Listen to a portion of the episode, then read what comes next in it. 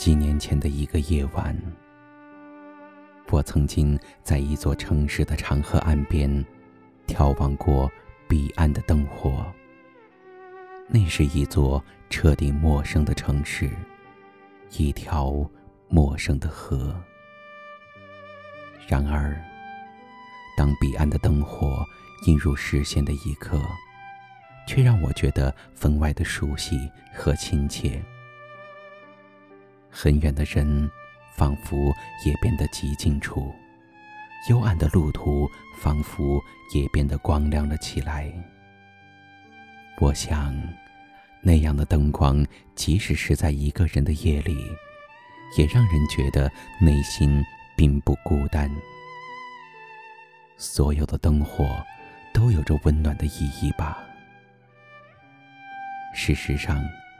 我常常在凝望黑夜里的灯火时，内心涌起一股类似于家的感觉。我觉得每一个灯火的背后，都有着可以让人靠近的力量。无论是归途还是远行，灯火都是最好的伴侣。最近，常常想起少年时读过的一篇文章。作者是谁已经忘掉了，但我仍然清晰地记得其中描述的某些细节。一个远行的人，在黑暗的河水中泛舟寻找光明，灯光似乎就在眼前，彼岸似乎即可抵达。毫无疑问，这样的寻找总是令人充满希望。可是，还远着呢。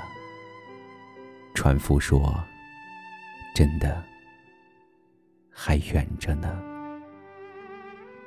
我喜欢这样的故事，喜欢这样的描述，那么的宁静，又透着一丝神秘，仿佛自己就在那条船上，晃晃悠悠，一切近在咫尺。一切又似乎永在远方。因为黑暗，所以才格外渴望光明；因为有寒冷，所以才格外需要温暖。我无法想象，一个人如果内心黑暗，该是一件多么可怕的事情。灯光的意义，其实就是生命的意义。我不知道。别人是否也有像我一样的渴求？可是，我愿意相信，不论是在多么黑暗的时候，前行的人内心也一定是光亮的。西方人过生日，总是要点起一支支的蜡烛，可是我不知道，为什么又要把它们一一吹灭，以至于朋友们为我过生日的时候。我总是犹豫着，我宁愿那一支支蜡烛可以永远的燃烧着。我喜欢那种光芒，喜欢那种光芒映入眼中时温暖的感觉。